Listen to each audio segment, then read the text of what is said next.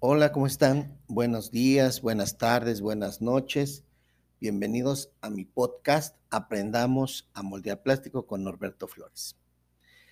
Esta ocasión, este episodio va a ser especial porque hoy, eh, eh, cuando estuve en Duroplas Puebla, se había dicho que teníamos un muy buen equipo, con excepción del encargado. Entonces, eh, teníamos ahí ciertas ventajas como de trabajo en equipo definitivamente. Muy bueno.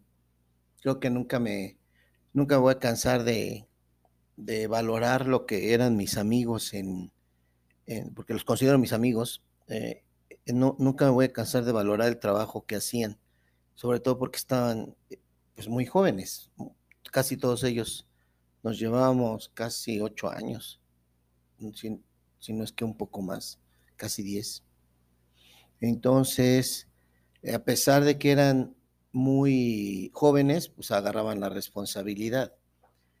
Pero ¿qué pasó en Duroplast? Principalmente que me ayudó mucho a entender el proceso de otra forma.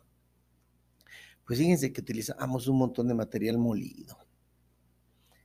Y si era una cosa bien crítica, porque ustedes saben bien, los que saben de esto, cuando utilizas mucho material molido, no puedes llevar el control de cuántas molidas llevas.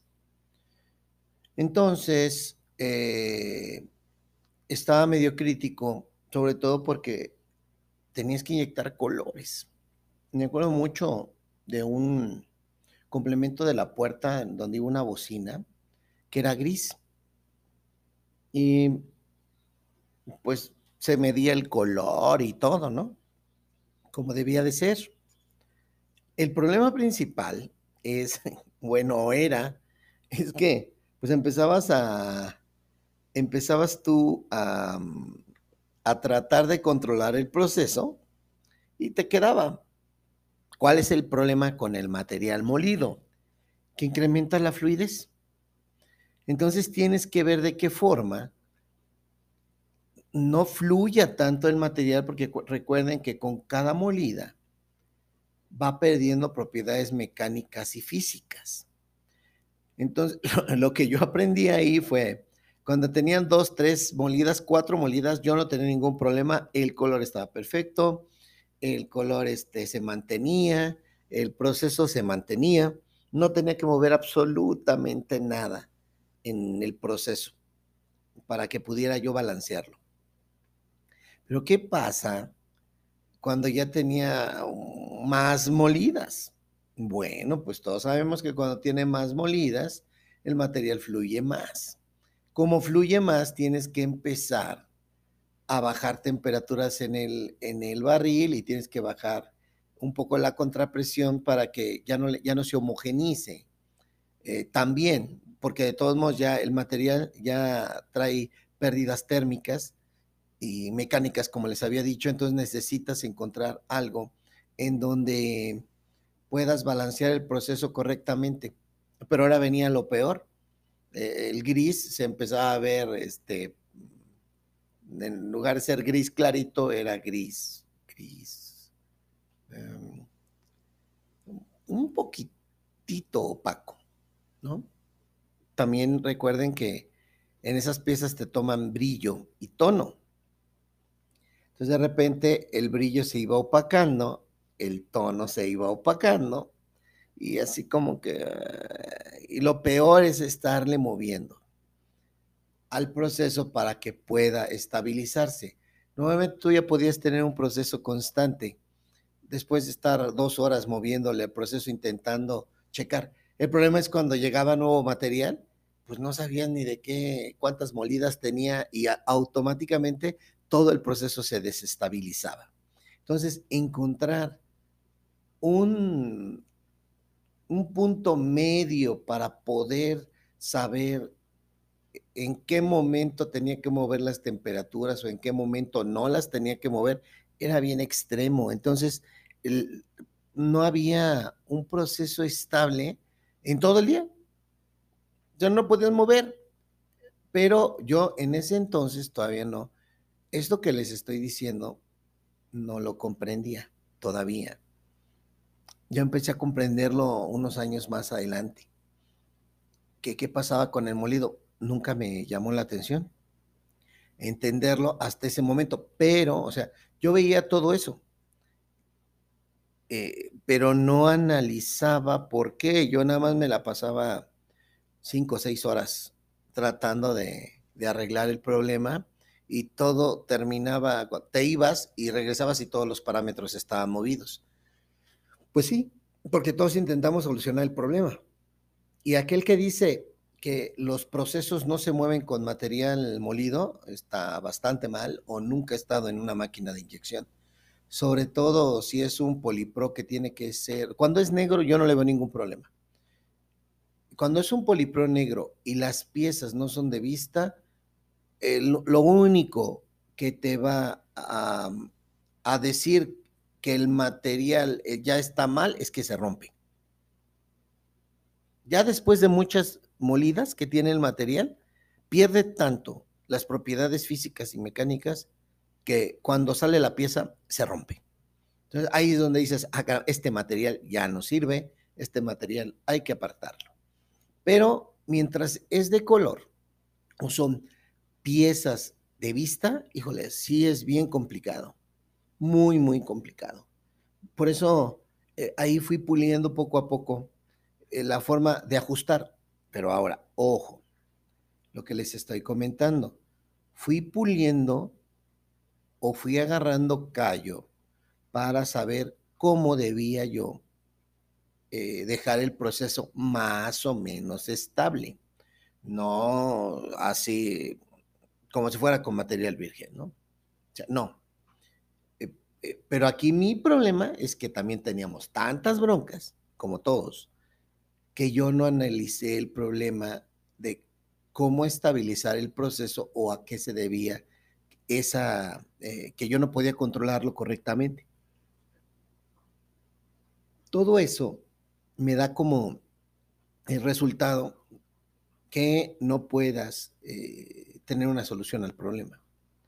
Sí, probablemente van a decir, pues es que la solución es que no, que no tengas tantas piezas de scrap, claro, pero pues si estás metiendo molino, molido y no lo puedes estabilizar porque salen incompletas o porque salen con mucha rebaba, entonces tienes que eh, automáticamente el scrap se te va multiplicando, entonces, entonces tienes más material para moler y es, una, es un círculo vicioso muy complicado.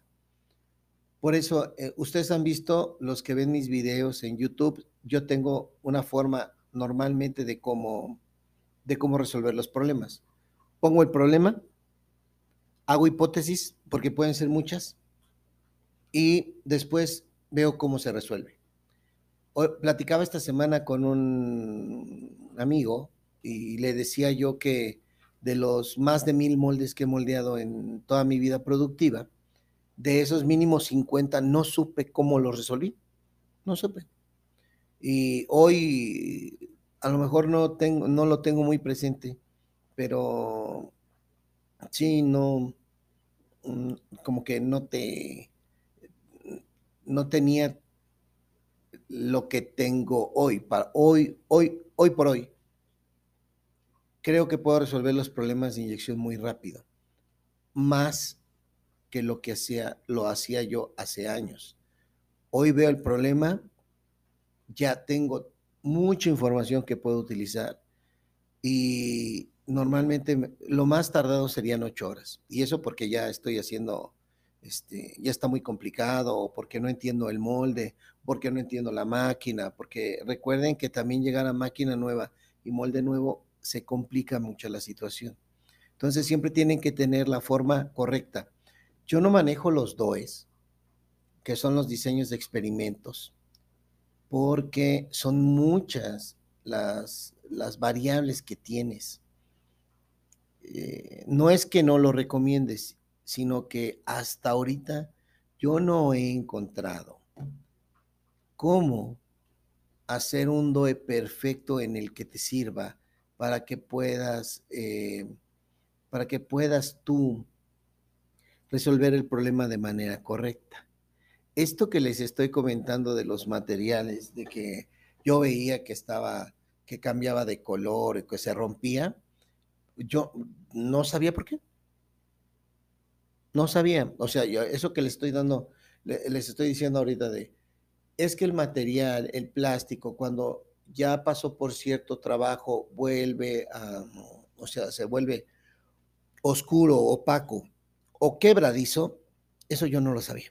O sea, yo lo veía, pero no sabía explicarlo directamente del material, o sea, que el material perdía todo eso. Ya fui eh, leyendo más, fui aprendiendo más y ya me daba cuenta yo en qué momento debía eh, cancelar mi molido, que también era otro problema, porque de repente tú puedes meter, a mí nunca me gustó meter material virgen con molido. ¿Por qué? Porque normalmente el uso del molido no, tú no le das la importancia adecuada. Hay una cosa muy importante que les tengo que mencionar. El material molido no, el, no es más barato que el material virgen, porque se tiene esa extraña creencia. No, el material molido es más caro que el material virgen. ¿Por qué? Pues porque ya se procesó, ya pasó por un, por un proceso de la máquina, ya pasó por electricidad, ya, ya pagaron sus sueldos, ya pagaron el sueldo de todos, todo lo que rodea el proceso de inyección está pagado en esas piezas. Y si tú sacas muchas piezas y tienes que volverlas a recuperar, no es un ahorro. No es un ahorro. Se supone que el proceso tiene que dar piezas buenas a la primera. Pero si tú, no, no si tú, si nosotros, los del proceso, no somos capaces de repetirlo con material normal porque es, porque es el molde, porque es la máquina, porque soy yo, vamos a tener un problema muy fuerte. Entonces, mi recomendación es que vayan analizando en caso de que tengan problemas con materiales molidos, mándenme qué problema tienen y vemos cómo se puede ayudar. Cuando es un polipropileno negro no hay problema. Pero bien les comento que el problema es cuando empiezan a hacer piezas de apariencia y piezas de colores. Ahí sí va a estar bien complicado meter material molido de muchas moliendas. Y lo peor es que no sabemos cómo controlarlo. O sea, no sabemos si es un material, que estamos utilizando tiene una molida, dos molidas, tres molidas, cuatro molidas, cinco molidas. No lo sabemos. No lo vamos a saber. Entonces, ¿qué es lo que tenemos que hacer? Es defino lo, lo, que, lo que tengo, trato de averiguar qué tipo de material es y empezar a checar sobre todo con las temperaturas del, eh, del lucillo. Recuerden una cosa, mencioné que la contrapresión la tenías que bajar. La contrapresión da el 70% del calentamiento del material por fricción y el 30% lo dan las resistencias eléctricas. Cuando yo les digo que también bajen un poco la resistencia, si ven que el material ya tiene mucho procesamiento, bajen las temperaturas del cañón 10 grados parejito y vayan viendo.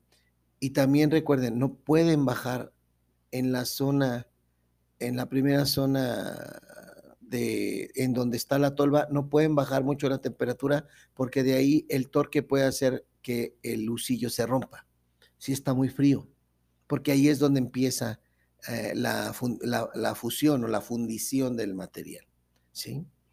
Entonces, eh, eso fue lo que aprendí muy bien yo en Duroplast, todavía sin saber todo lo que les estoy comentando, pero llegó un momento en que se dominaba bastante bien y sobre todo lo comentábamos con, experiencias, como ahorita yo les comento la mía, con los compañeros ajustadores y con los compañeros montadores, y, ah, alcanzábamos a tener un muy buen sistema de procesamiento. Entonces, mi recomendación en este caso es sigan viendo el comportamiento de sus materiales, chequen que no tengan muchas molidas, pero si tiene muchas molidas y por desgracia su jefe o el dueño de la compañía no lo va a cambiar porque ellos no cambian nada de eso, vean de qué forma pueden ayudarle al material bajando un poco las temperaturas y bajando la contrapresión. Bueno, pues este es el capítulo de hoy. Eh, eso fue lo que aprendí muy bien en, en Puebla y fue lo que después me ayudó mucho en, los capítulos que van a seguir, ¿no? en, todo eso me, me ayudó muchísimo para poder entender, pero ya después con más presión y con más máquinas, pues iba yo entendiendo otras cosas. Muchísimas gracias por escucharme, muchísimas gracias por eh, escuchar el podcast. Ya saben, cualquier duda, pregunta, ahí está en los comentarios. Por favor, pónganos y vean el video de esta semana. Esta semana vamos a estar este, hablando de la ocupación del lucillo de manera excesiva para que vean cuáles son los resultados que se tienen cuando no tienes, eh, cuando tienes mucha, mucha utilización del lucillo. Gracias por escucharme. Nos vemos la semana que entra y eh, sigamos juntos aprendiendo a moldear plástico.